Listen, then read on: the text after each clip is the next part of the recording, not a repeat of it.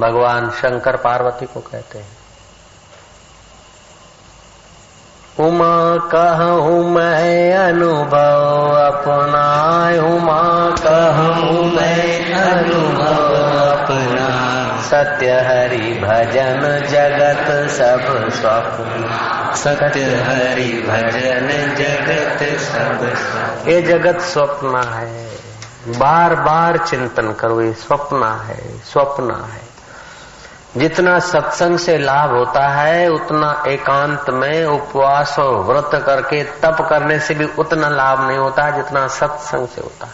जितना एकांत में जप तप से लाभ होता है, उतना संसार में बड़े राज्य करने से लाभ नहीं होता है। संसार का वैभव संभालने और भोगने में उतना लाभ नहीं होता, जितना एकांत में जप तप करने से लाभ होता है। और जप तप करने से उतना लाभ नहीं होता जितना सत्संग से लाभ होता है। और सत्संग में भी स्वरूप अनुसंधान से जो लाभ होता है वो किसी से नहीं होता। इसीलिए बार बार स्वरूप अनुसंधान करता रहे। ओम देखे हुए, भोगे हुए में आस्था हटा दो। जो देखा, जो भोगा अच्छा भोगा, बुरा भोगा अच्छा देखा, बुरा देखा, सब मार गोली। सब सपना है। हमने पीछे की बात याद करके करके। वो बहुत बढ़िया जगह थी। ये ऐसा था ये ऐसा तो बढ़िया में ऐसा में ये वृत्तियाँ उठती है वृत्ति व्याप्ति फल व्याप्ति होते आप बाहर बिखर जाते अपने घर में नहीं आ सकते। तो इकबाल इकबाल हुसैन पिट्ठा वाला के पास गया। पिट्ठा वाला माना हम्म, जरा आपके पिट्ठे होते थे? दारू के गड्ढों को पिठा बोलते दारू का पिठा होता है क्या? वो महाराज उसने पिया खूब पिया। हाँ महाराज, एकदम फुल हो गया फुल। फुल समझ दो नहीं? नशे में चूर। ओ है। गालियाँ बकता हुआ लालटीन को गालियाँ देता हुआ, सड़क को गालियाँ देता हुआ, अपना घर खोजता खोजता आध रात तक ठोकरे खाता खाता। महाराज, बड़ी मुश्किल से कहीं लो था कर पड़ा। थक के पड़ा और देवयोग से वही उसका घर था। सुबह हुआ,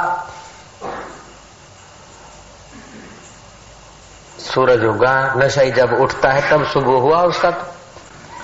ऐसा नहीं कि ब्रह्मज्ञानियों का सुबह, नशाई का सुबह। सुबह के नौ बजे।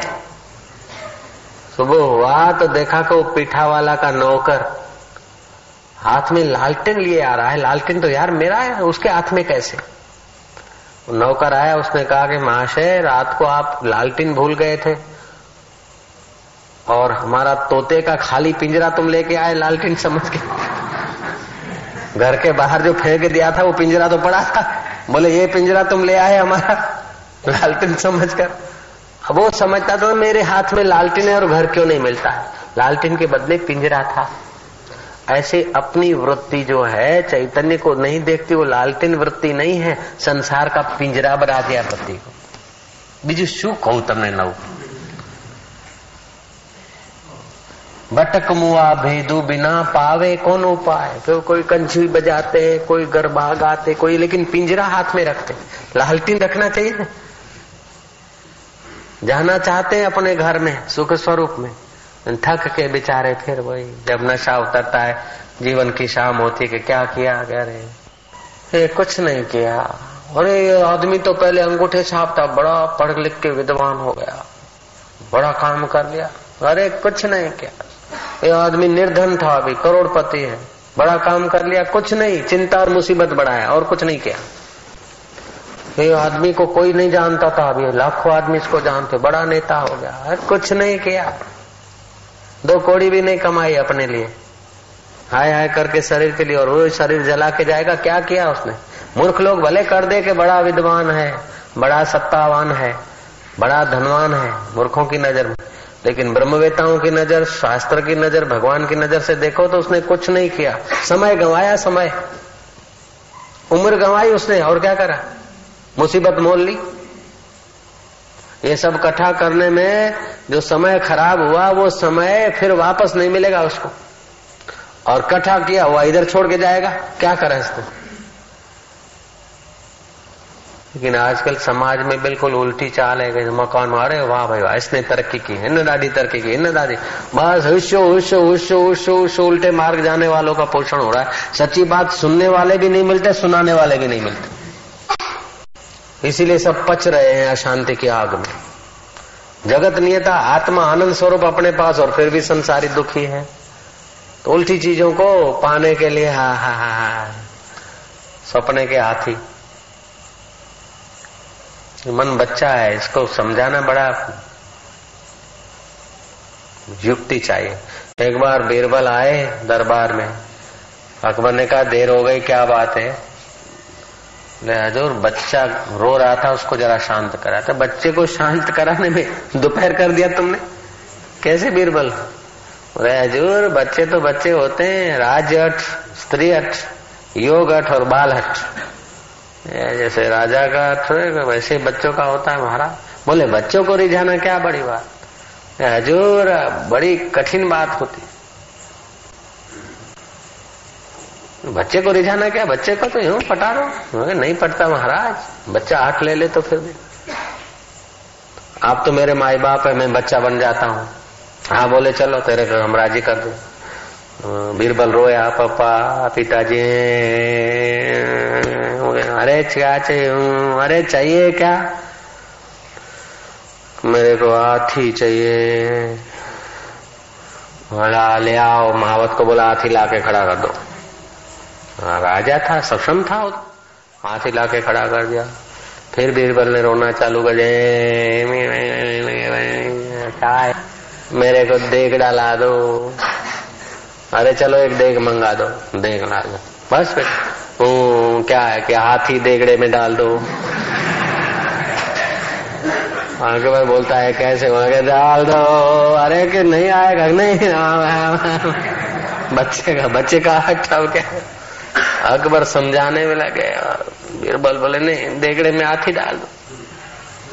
अकबर बोला, भाई, मैं तो नहीं तेरे को मना सकूँगा अब मैं बेटा बनता हूँ, तुम बाप बनो। बीरबल ने कहा ठीक है। अकबर रोया। बीरबल बोलता है बोलो, आज आज तक तो मैं आपको पिताजी समझते अब तो मेरे को पिता बनने का मौका मिला। बोलो बच्चे। बेटे अकबर बोलो, क्या चाहिए? बोले, हाथी चाहिए। नौकर को बुलाया, चार आने के दो खिलौने वाले हाथी ले आ, एक नहीं, दो ले आ। ला के रख दिले बेटे हाथी। देगड़ा चाहिए, बोले, लो। बोले, इसमें हाथी डाल दो, एक डालूँगी, दोनों के दोनों रख दो। ऐसे मन बच्चा है, उसकी एक वृत्ति ऐसी उठी तो फिर वो क्या कर सकता है? उसीलिए उसको ऐसे ही खिलौने दो, जो आप उसको सेट कर सको। उसको ऐसा ही हाथी जो दो, जो देगड़े में रह सके। उसकी ऐसी ही पूर्ति करो जो तुम्हारे लगाम में रह सके, तुम्हारे कंट्रोल में रह सके। तुम अकबर जैसा करते हो, लेकिन बीरबल जैसा करना सीखो। मन बच्चा है। तो उसके कहने में ही चलोगे, अब हो तो गड़बड़ कर देगा उसको पटाने में लगो। उसके कहने में नहीं, उसको पटाने में। उसके कहने में लगोगे तो मन भी अशांत रहेगा और बाप भी अशांत, बेटा भी अशांत। और उसको घुमाने में लगोगे तो बेटा भी खुश हो जाएगा, बाप भी खुश हो जाएगा। देखने में हाथी डाल दे खिलौने के, बस ठीक है। ऐसे ही मन की कुछ ऐसी ऐसी आकांक्षाएँ होती है, ऐसी ऐसी मांगे होती है, जो मांग पूरी करते करते जीवन पूरा हो जाता है। और उस मांग से सुख मिला तो आदत बन जाती है। और दुख मिला तो उसका विरोध बन जाता। है लेकिन उस उस वक्त मन को फिर और कोई बहलावे की चीज़ दे दो, और कोई चिंतन की चीज़ दे दो। हल्का चिंतन करता तो बढ़िया चिंतन दे दो। हल्का बहलाव करता तो बढ़िया बहलाव नावल पढ़ता है तो शास्त्र दे दो। इधर उधर की बात करता तो महला पकड़ा दो। वस्त्र अलंकार किसी का देखकर आकर्षित होता है तो शरीर की नश्वरता का ख्याल करो। किसी के अपमान को याद करके जलता है तो जगत की स्वप्न तो को याद करो। ऐसे मन को, ऐसे खिलौने दो जो आपको परेशान न करे। अपन लोग उसमें लग जाते हैं। मन में आया, ये कर दिया, मन में आया फैक्ट्री कर दिया, मन में आया, ये कर दिया करते करते फिर फंस जाओगे, संभालने की जवाबदारी बढ़ जाएगी। अंत में देखा तो बैठा कुछ को नहीं। ज़िंदगी उसी में पूरी हो गई। अननेसेसरी नीड बिन ज़रूरी आवश्यकताएँ। श्री कबीर ने कहा साई ते इतना मांगिए, नौ कोटि सुख समाए। मैं भी भूखा न रहूँ, साधु भी भूखा न जाय सियावर राम साई ते इतना मांगिए जो नव कोटि सुख समाए, मैं भी भूखा न रहूँ, साधु भी भूखा न जाए। ऐसी अपनी आवश्यकता कम करो, बाकी का समय जप में आत्म विचार में आत्म ध्यान में, कभी कभी एकांत में, कभी सत्कर्म में, कभी सेवा में। अपनी व्यक्तिगत आवश्यकता कम करो तो आप स्वतंत्र हो जाएँगे। अपना व्यक्तिगत सुख भोग की इच्छा कम रखो तो आपके मन की चाल कम हो जाएगी। पर हित में चित्त को, समय को लगाओ। वृत्ति व्यापक हो जाएगी। परमात्मा के ध्यान में लगाओ, वृत्ति शुद्ध हो जाएगी। परमात्मा के तत्व में लगाओ, वृत्ति के बंधन से आप निवृत्त हो जाएँगे। भाई, सत्संग में तो आप लोगों को हम कमी रखने की कोशिश नहीं करते। अब आप चलने में कमी रखे तो आपकी मर्ज़ी की बात है। ओम ओम। तो तमाम प्रकार के भोग भोगने की अपेक्षा एकांत में ध्यान, भजन ज़्यादा अच्छा है, जप ध्यान। और एकांत के तप से भी आत्मज्ञान का सत्संग से ज़्यादा लाभ होता है। ओम ओम ओम। कौन सी? देखे हुए, भोगे हुए में जब विवेक जगता है तो उससे आस्था उठ जाती है। तो अन देखे अन भोगे में आस्था प्रीति होने लगती है। दूसरी बात है सब उस जगत नियता का।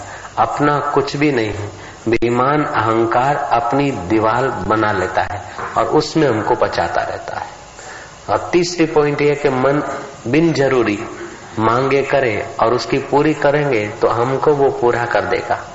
और ज़रूरी मांग मन के वो अपने आप पूरी होती थी। इसलिए खोटी लालसाएँ गलत मांगे, गलत लालसाएँ करे नहीं और मन करता है तो उसकी पूरी न करे और करनी हो तो युक्ति से कर ले। जैसे वो नकली हाथी देगड़े में डाल दे, ऐसे ही मन को कोई इच्छा वासना हुई तो उस वक्त उसके अनुरूप, समझो बीड़ी पीने की इच्छा है तो सौंप खा लिया। फ़िल्म फ़िल्म देने, देखने की इच्छा है तो कीर्तन में चले गए। किसी को गुस्से से गाली देने की इच्छा है तो उस वक्त ज़ोर से राम राम राम चिल्लाने लग जाए। ऐसा करके युक्ति से मन को संभाल लो। तो बेड़ा पार हो जाएगा। हरे ही ओ।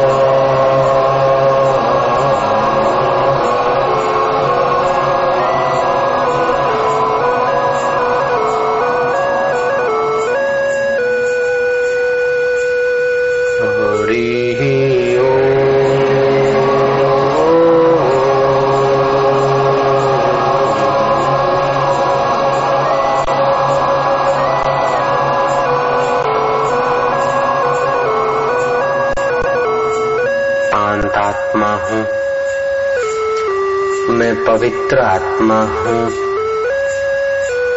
मैं अमर आत्मा हूँ। मैं सुखरूप आत्मा हूँ। मैं चैतन्य स्वरूप आत्मा हूँ। मैं मन रूपी बच्चे के चक्कर में आकर खुद भी परेशान हो रहा था और मन भी दुखी हो रहा था। अब मैं अपने असली स्वभाव में, जहाँ से वृत्ति व्याप्ति, फल व्याप्ति होती है, उस सब के आधार स्वरूप अव्यक्त आत्मा का चिंतन करता हुआ, अपनी असलियत को जगाता हुआ, मैं अपने सुख स्वरूप को जगा रहा हूँ। मैं अपने आनंद स्वभाव की स्मृति कर रहा हूँ।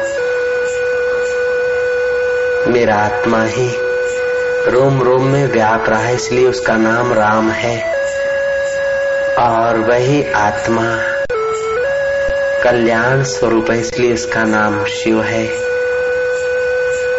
वह परब्रह्म परमात्मा मेरा ही आत्मा है। मेरा मुझको धन्यवाद है। मेरा मुझको स्नेह है।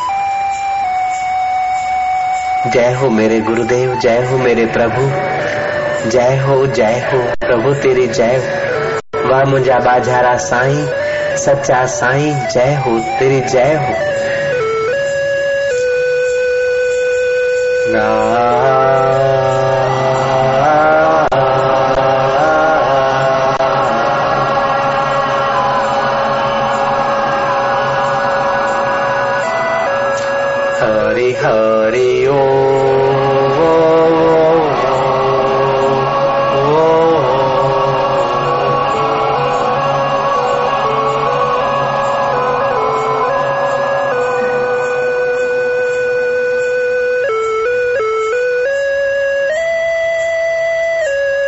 उसे स्नेह करते जाओ।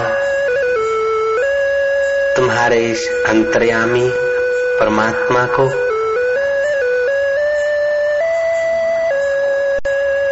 तुम्हारे पिता महाराज को, गुरु महाराज को स्नेह करते जाओ। उस आत्मदेव को प्यार करते जाओ। इन्हें वहाल करता जाओ जय हो प्रभु जय हो।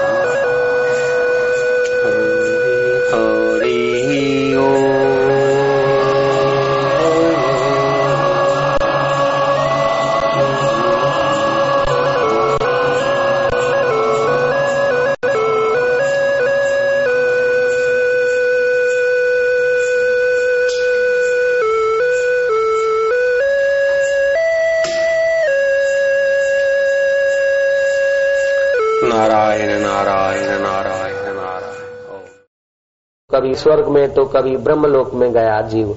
आप ब्रह्मलोक में भी घूम के आए होंगे और कभी स्वर्ग में भी घूम के आए होंगे। ये याति राजा ने इतना तप किया, इतने पुण्य कमाए, इतना सूक्ष्म मय से उन्होंने कमाई की। स्थूल मय की कमाई तो बच्चों को दे दिया राज्य। स्थूल मय की कमाई वो स्वर्ग गए और स्वर्ग में इंद्र के साथ बैठने की उनकी क्षमता थी। और इंद्र नहीं चाहते थे कि मेरे बराबर ही बैठे। और और देवता नहीं जा सकते थे ब्रह्मलोक में, लेकिन ये आती राजा ब्रह्मलोक में भी जा सकते थे। कभी ब्रह्मलोक में चले जाते और कभी स्वर्ग में आते और इंद्र के साथ बैठते थे आसन पर। दूसरे देवताओं से ऊँचे जब बैठते थे तो और लोगों को भी थोड़ा बहुत शोभ होता था। तो वहाँ भी शोभ होता है क्योंकि सूक्ष्म मय में तो रहते सात्विक मय में तो रहते हैं। हम लोग राजसी, तामसी मय में आ जाते कभी कभी सात्विक मय में आते हैं। वे लोग ज़्यादा समय सात्विक मय में रहते लेकिन है तो वो भी तो सूक्ष्म मय वास्तविक मय में जब आ गए, तब ऐसा शोभ नहीं होता है। प्रज्ञाति यदा कामान सर्वान पार्थ मनोगता मन से सारी कामनाएँ चली जाती हो सूक्ष्म मय भी जाती है तब। आत्म भी आत्मन तृप्त स्थिति प्रज्ञ तदोचते आत्मा में ही जो तृप्ति पाता है, वो स्थिति प्रज्ञ है। उसकी प्रज्ञा स्थिर हो गई अपने वास्तविक मय में तो ये आती को राज इंद्र ने पूछा, तुमने ऐसा क्या पुण्य किया? जो मेरे आसन पर बैठने का अधिकार, ब्रह्मलोक में जाने का अधिकार, ऐसा क्या तुमने कमाई की? ययाति ने कहा, मैंने तो इतना तप किया, इतना मैंने जप किया, इतना तप किया कि मेरे तप की बराबरी कोई ऋषि नहीं कर सकता। कोई देव और गंधर्व भी मेरे तप और जप की बराबरी नहीं कर सकता। इतने चांद्रायण व्रत की और कई वर्ष तो मैं पवन आहारी रहा था। तीस वर्ष तक तो मैंने निराहार रहकर तपस्या की थी। मेरे तप के बराबर कोई यक्ष, गंधर्व, किन्नर और ऋषि मुनि नहीं टिक सकता है। तब इंद्र रुष्ट होकर बोले कि बस बस, हो गया। तुमने अनजाने में अपने अहम को पोषा है और ऋषि मुनियों का अपमान किया है। तुम्हारे पुण्य क्षीण हो गए और तुमने अपने पुण्यों का, अपने तप का अपने मुँह से बयान किया, इसलिए तुम्हारा प्रभाव क्षीण हो गया। तुम्हें गिरा दिया जाता है। जब गिरा दिए गए तो इंद्र को विनंती की गिरा दो, कोई हरकत नहीं। लेकिन ऐसी जगह गिराना कि जहाँ मुझे कोई श्रेष्ठ महापुरुषों का मुलाकात हो, संत पुरुषों की छाया में मुझे गिराना। इंद्र ने अस्तु कहकर वहीं गिराया, जहाँ प्रतरदंत, वसु आदि चार ऋषि आत्मानंद में रहते थे, अपने असली मह को पहचान कर जीवन मुक्त होकर रहते थे, वहाँ उस एरिया में गिराया ययाति राजा जब गिर रहे थे तो प्रतरदंत ऋषि ने देखा और तीन ऋषियों ने भी देखा कि ययाति गिर रहे हैं। पूछा कि याति जैसे विश्वामित्र ने त्रिशंकु को थाम दिया, ऐसे तू चाहे तो हम तुझे थाम दे और अपने पुण्य प्रभाव से तुम्हें स्वर्ग में भेज दें। याति बोलता, नहीं, भगवान, मुझे आपके चरणों में गिरने दो। नीचे पहुँचा है। ऋषि पूछते क्या चाहिए? अब मुझे स्वर्ग नहीं चाहिए, अब मुझे ब्रह्मलोक भी नहीं चाहिए। ऐसी चीज़ चाहिए कि जहाँ जिसको पाने के बाद फिर पतन न हो, फिर गिरावट न हो। ऐसा चाहिए कि भोगने के बाद नाश न हो। भोगने के बाद नाश न हो तो भोगता का अहंकार का ही नाश कर दे तो बाकी तेरा असली मय प्रकट हो जाएगा। आत्मज्ञान का उपदेश लेकर फिर यह आती परम बद्ध को पाया। वह आत्मज्ञान अभी आपने सुना था, योग वशिष्ठ में। अवलोक मनस्कार ये सूक्ष्म वैदिक भाषा है। जीव अपने स्वरूप का अनुसंधान करे। जगत का चिंतन बातचीत करोगे, या तो राग, या तो द्वेष। अज्ञानी के साथ, किसी के साथ भी आप व्यवहार करोगे। आपको जगत की दृढ़ता डालेगा। है जगत मिथ्या, है स्वप्न। और इसको सच्चा समझ के आप चाहे कुछ कमा लो, चाहे कुछ कर लो, चाहे कुछ पा लो फिर भी महाराज यह अति जैसों का पतन हुआ है तो अपन क्या बात इसलिए जगत की सत्यता दृढ़ मत करो। मिथ्या है, स्वप्न है, बचपन बीत गई, स्वप्न हो गई, कल स्वप्न हो गया, आज के आठ बजे तक का समय स्वप्न में बीत गया, अभी आठ दस हो गए हर क्षण स्वप्न में सरकती जाती है। रामायण ने कहा, उमा कहूँ, मैं अनुभव अपना, सत्य हरि भजन जगत सब स्वप्ना अपने असली मय को पहचानना चाहिए स्वप्ने जैसे जगत में उलझना नहीं चाहिए। तीन प्रकार की मैं होती है, एक स्थूल मैं होती, दूसरी सूक्ष्म मैं होती, और तीसरी वास्तविक मैं होती है। वास्तविक मैं का जब तक साक्षात्कार नहीं हुआ, तब तक ईश्वर का भी साक्षात्कार नहीं हो सकता है मुक्ति भी नहीं हो सकती। और वास्तविक मैं का साक्षात्कार करना ही पड़ेगा। चाहे आज करो, एक साल के बाद करो, एक जन्म के बाद करो, एक हज़ार जन्म के बाद, एक लाख जन्म के बाद, एक करोड़ जन्म के बाद, एक अरब जन्म के बाद, एक खरब जन्म के बाद लेकिन ये अपनी मैं का अनुभव, अपनी मैं का साक्षात्कार करना ही पड़ेगा। दूसरा, कोई उपाय नहीं। चाहे बड़े व्याख्यान दाता बन जाओ और विश्व में अपने नाम का डंका बजा दो। हकीकत में अपना नाम तो तुम्हारा है नहीं, शरीर के नाम का डंका बजा दो। जयराम जी की। अपने आप पता नहीं, इसलिए शरीर के नाम को अपना नाम मानते हैं हम लोग बेवकूफ़ी के कारण। ये बेवकूफ़ी है। और साधक, साधना के रास्ते आए तो वो बेवकूफ़ी क्षीण हो जाती है। अब पता चलता है कि शरीर के नाम थे। तो विश्व भर का बड़ा प्रसिद्ध वक्ता बन जाए व्याख्यान दाता बन जाए। ऐसे ग्रंथ लिखे कि न भूतो न भविष्य न हुए हैं, न होंगे, ऐसे ग्रंथ लिख डाले। ऐसी सत्ता पर पहुँच जाए कि आज तक उस गद्दी पे कोई न पहुँचा हो। फिर भी अपने शुद्ध मय का साक्षात्कार नहीं किया तो मजदूरी माथे पड़ी उसकी। और एक झोंपड़े में रहता है, किसी कोने में रहता है। और उसे ब्रह्मवेता सदगुरु का सानिध्य मिला है, और अपनी मैं को जानने के रास्ते है। तो वो वास्तविक में महान है। हे राम जी चंडाल के घर की भिक्षा ठीकरे में लेकर खानी पड़े एक टाइम भिक्षा मिले। और आत्म विचार मिलता हो तो ये अन्य ऐश्वर्यों से श्रेष्ठ है। अन्य ऐश्वर्य वाले का तो मृत्यु पतन कराकर फिर किसी गर्भ में लटका देगी। लेकिन जो चांडाल के घर की भिक्षा पाकर भी अगर आत्मज्ञान के रास्ते लगता है तो महान आत्मा है, क्योंकि वो विश्वेश्वर से मिलेगा। बड़ा शहर वह नहीं है जिसमें बड़ी बड़ी मिलें बड़े बड़े कारखाने हो, बड़ी बिल्डिंगे हो। बड़ी जगह वह नहीं है, बड़ी जगह तो वह है। जहाँ बड़े में बड़ा अपना स्वरूप, आत्मदेव, उसका जहाँ विचार विमर्श चिंतन होता है, जहाँ विश्वेश्वर का चिंतन होता है, विश्वभर का चिंतन होता है, चाहे फिर छोटा गाँव और छोटा झोंपड़ा हो, फिर भी सारे विश्व में, बड़े में बड़ी वही जगह है, जहाँ अपने स्वरूप का पता चलता है। बड़े नगर, बड़े मकान से कोई बड़ी जगह का संबंध नहीं है। जिस जगह पर आत्म विचार होता है, वो बड़े में बड़ी जगह मानते हैं महापुरुष लोग।